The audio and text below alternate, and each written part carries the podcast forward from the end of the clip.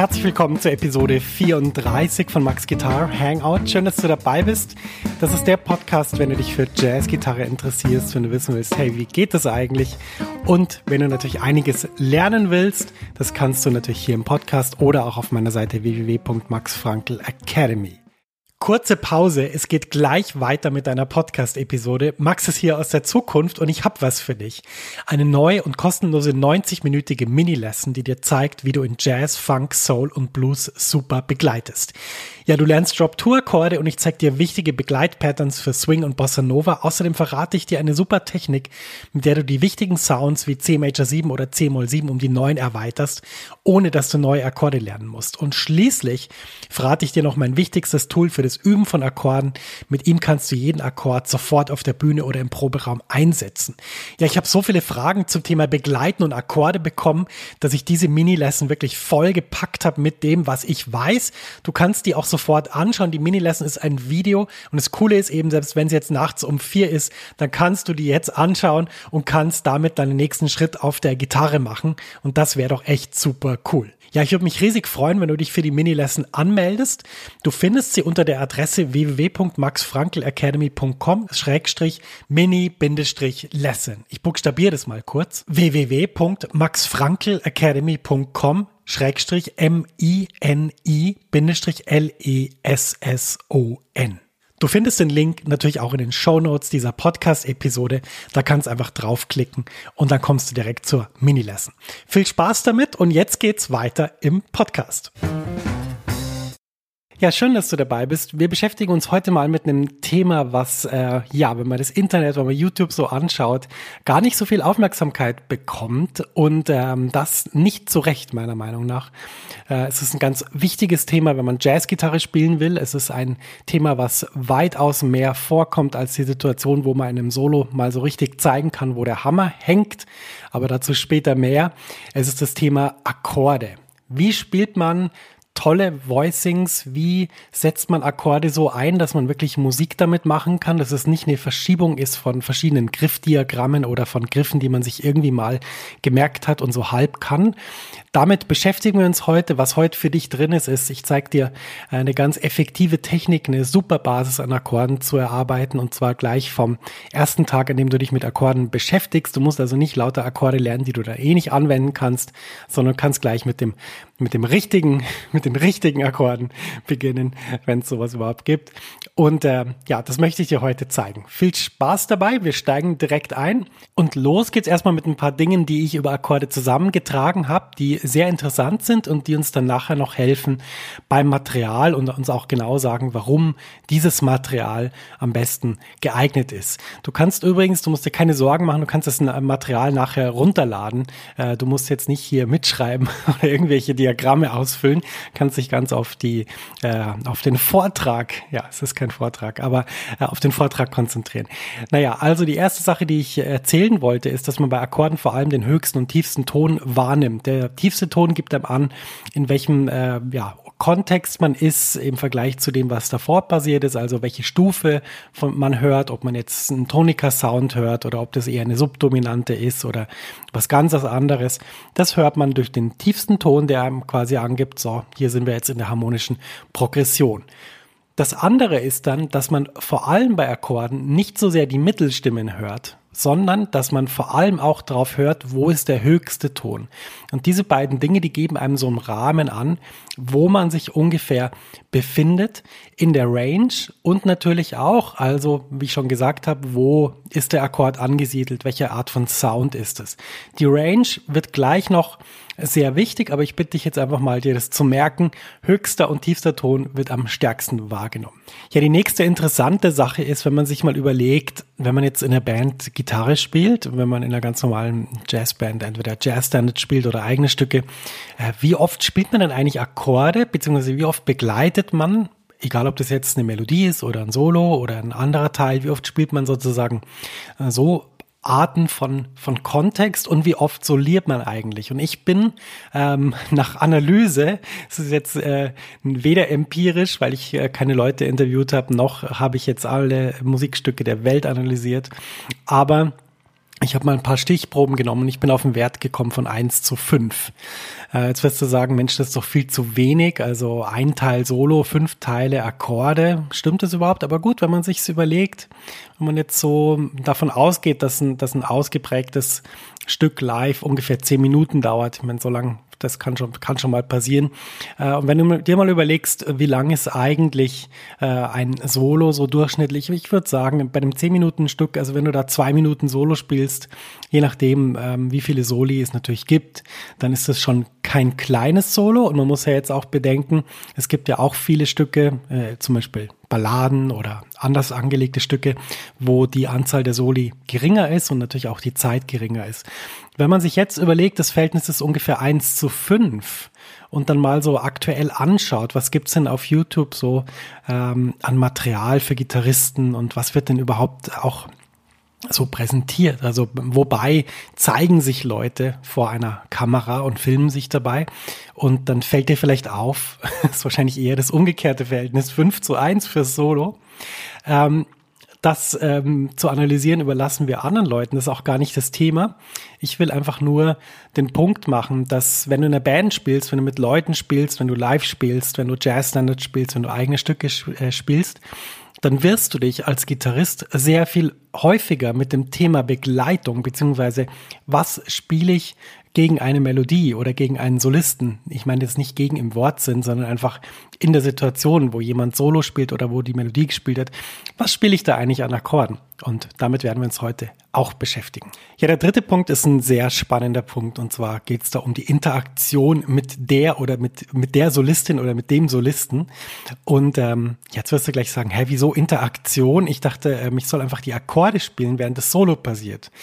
Naja, es gibt verschiedene Arten, den Solisten zu begleiten. Und ich möchte gar nicht negieren, dass ähm, für eine bestimmte Stilistik von, von Musik oder auch von Jazz es sogar sehr gut ist, wenn äh, nicht zuerst die Interaktion mit dem Solisten im Vordergrund steht, sondern wenn man erstmal versucht, eine stabile Basis von Akkorden zu legen. Das wäre so ein bisschen das Prinzip, was du von den CDs von Jamie Abersold kennst. Also eine Rhythmusgruppe versucht möglichst gut eine, ein Stück äh, zu, darzustellen und du kannst dann drüber improvisieren.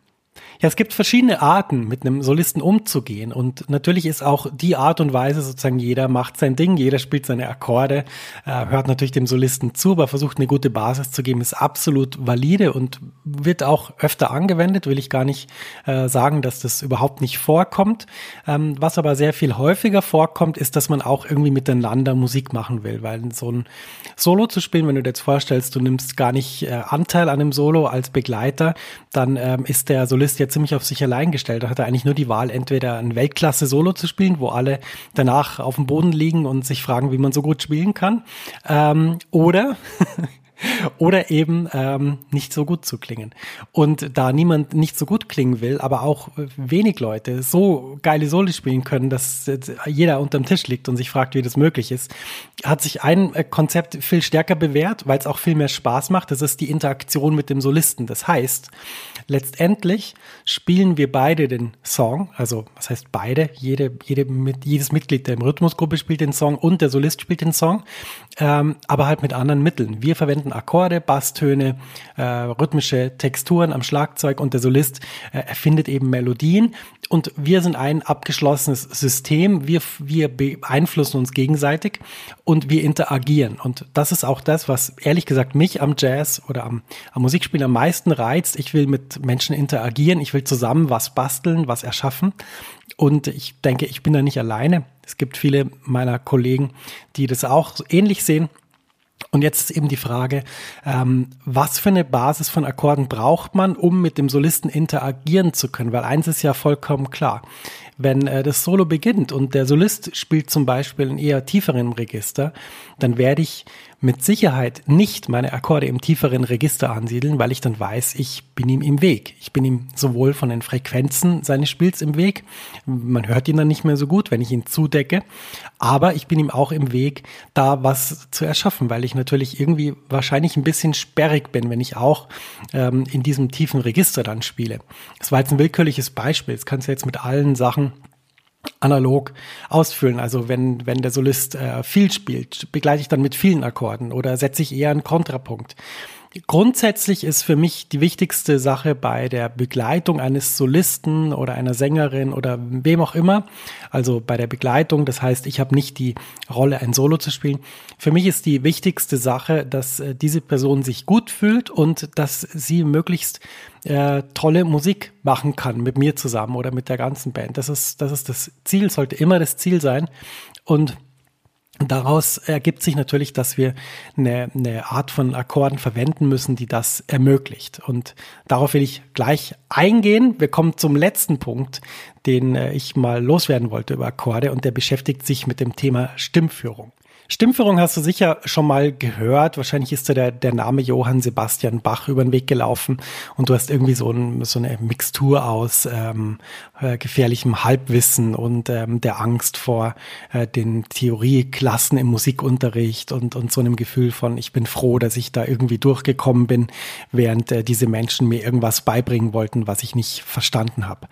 Ja, wenn es dir so geht, dann bist du wahrscheinlich auch eine Geschädigte oder ein Geschädigter des Bildungssystems ähm, wo das Bildungssystem versucht hat, dir zu zeigen, dass du eben ähm, gar nicht so viel weißt und kannst ähm, und äh, dir auch versäumt hat, äh, Mittel an die, an die Hand zu geben, wie du das lernen kannst. Ja, das haben wir Gott sei Dank hinter uns. Inzwischen wird ja Musik so vermittelt, dass es jeder verstehen kann und dass es sich nicht anhört wie eine Mischung aus Atomphysik und Quantenphysik.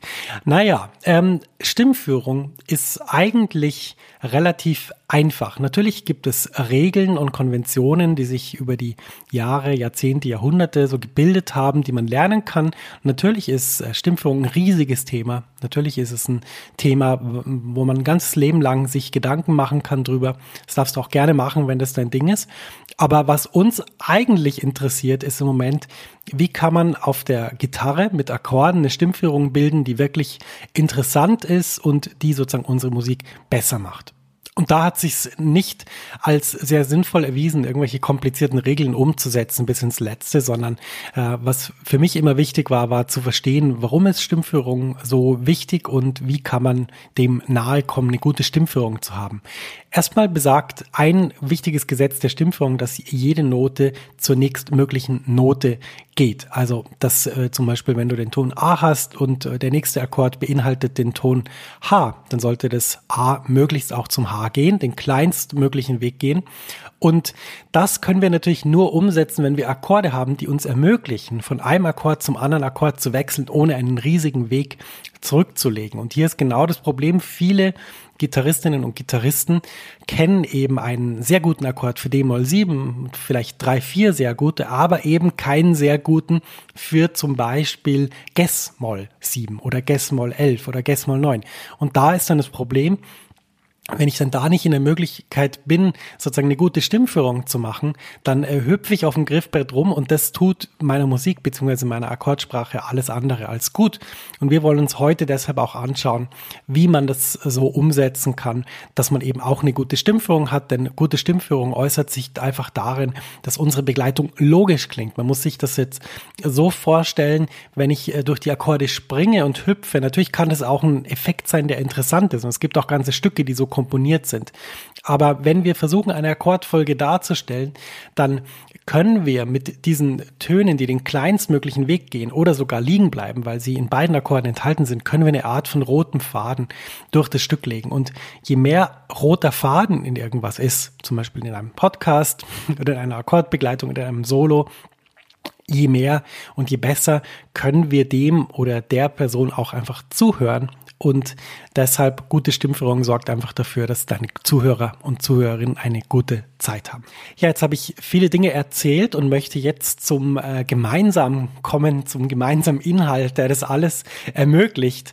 Und ähm, ja, wir reden über Akkorde. Was ich empfehlen kann, sind Drop-2-Akkorde. Jetzt müssen wir erstmal klären, was heißt Drop-2, woher kommt es überhaupt? Davor möchte ich dir aber schnell erzählen, wie ich zu den Drop-2-Akkorden gekommen bin. Ich hatte irgendwann mit, ich glaube, 17 oder 18 meinen ersten richtigen Jazzlehrer, das war Martin Scales, der heute in der HR Big Band spielt. ist ein ganz fantastischer Gitarrist. Ich bin zu ihm gekommen, weil seine Nichte äh, auf dem, auf dem gleichen Gymnasium war. Ich sie dann nach seiner Nummer gefragt habe.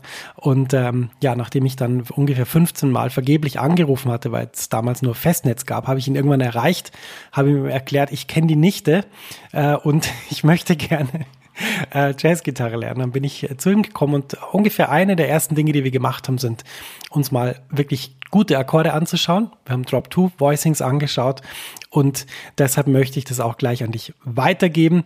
Wir schauen uns heute Drop 2 Voicings an und bevor wir ähm, da richtig reingehen, möchte ich erstmal erklären, was heißt Drop 2 überhaupt? Das ist ganz einfach. Du kennst sicher die enge Lage bei Akkorden.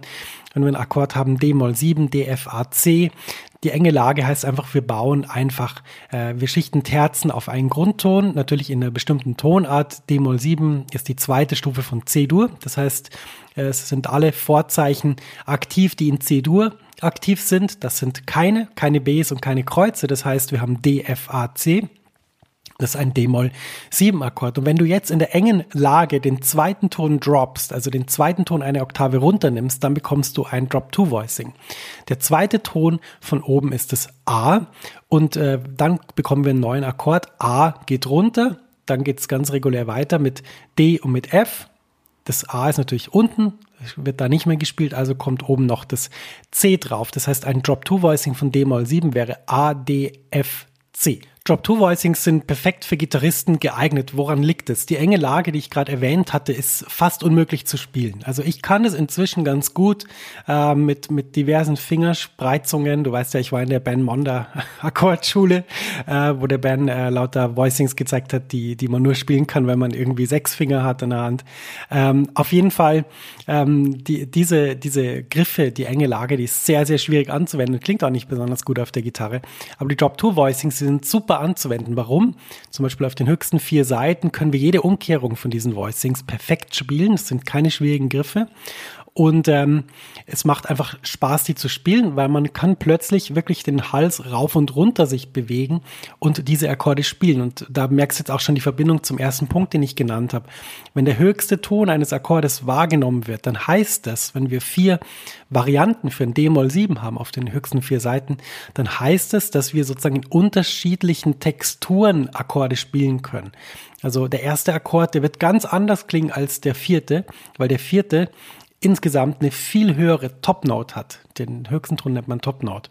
Und deshalb sind Drop-2-Akkorde perfekt geeignet, um auch ein Solo zu begleiten. Woran liegt es? Liegt einfach daran, ich hatte ja vorher schon erwähnt, wenn der Solist in einer bestimmten Range spielt, also eher tief oder eher hoch, dann versuche ich ihm dort aus dem Weg zu gehen oder etwas zu machen, was ihn gut klingen lässt. Und zum Beispiel was selten gut klingt, ist, wenn der Solist einen bestimmten Ton spielt und du bist ein Halbton oder ein Ganzton drüber mit deinem Akkord. Das klingt meistens ein bisschen strange, ähm, außer es ist gerade eine, eine Situation, wo das, wo das insgesamt Sinn ergibt. Aber meine Erfahrung ist so ein bisschen, da muss man vorsichtig sein, wenn man zu nah ist.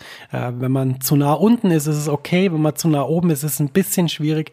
Und das kann man natürlich mit Drop-2-Voicings auch perfekt umsetzen, weil man eben vier Möglichkeiten hat für eine Top-Note und ähm, man sozusagen in diesem Bereich, der, wo ist es, wo ist der Akkord angesiedelt, was man auch wahrnimmt als Zuhörer, kann man sich eben perfekt auch, ähm, ja, soll man sagen, anpassen und an die Situation so adaptieren, dass es wirklich, ähm, ja, auch toll klingt. Ja, ich hatte ja vorher davon geredet, dass äh, die Stimmführung besagt, dass man äh, möglichst den geringsten äh, Weg geht, dass man, dass man Noten möglichst nah auflöst, dass äh, gleiche Noten auch gleich bleiben können und natürlich ist es jetzt so, wenn du dir jetzt vorstellst, du hast für jeden wichtigen Akkordtyp, also für Major 7, für Moll 7, für Dominant 7, für Moll 7 B5, was übrigens auch als halb vermindert bekannt ist, oder sogar für einen ganz verminderten Akkord, hast du vier Möglichkeiten.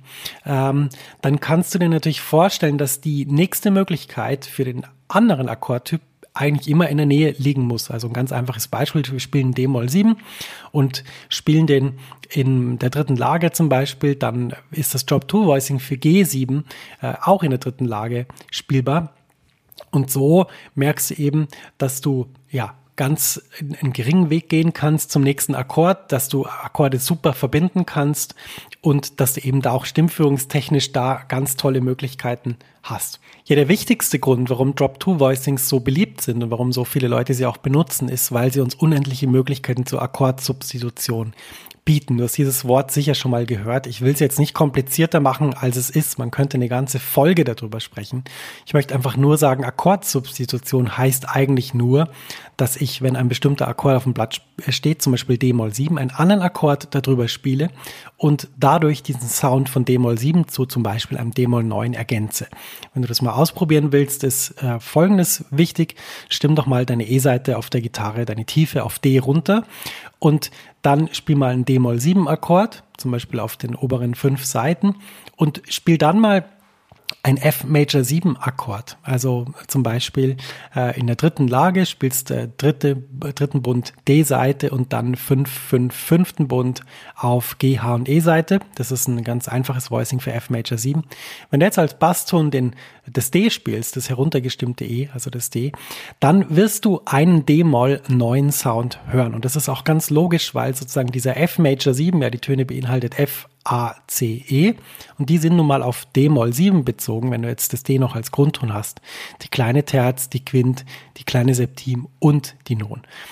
So kann man also mit den Drop-2-Voicings auch sozusagen Akkorde anderer Art äh, ergänzen oder substituieren und sozusagen, man kann da nicht nur vier Voicings für F Major 7, sondern man kann auch vier Voicings für D Moll 9.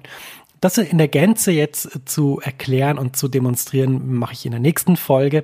Aber das ist der wichtigste Grund, warum Drop-2-Voicings auch irrsinnig gut sind auf der Gitarre. Deshalb solltest du sie unbedingt lernen.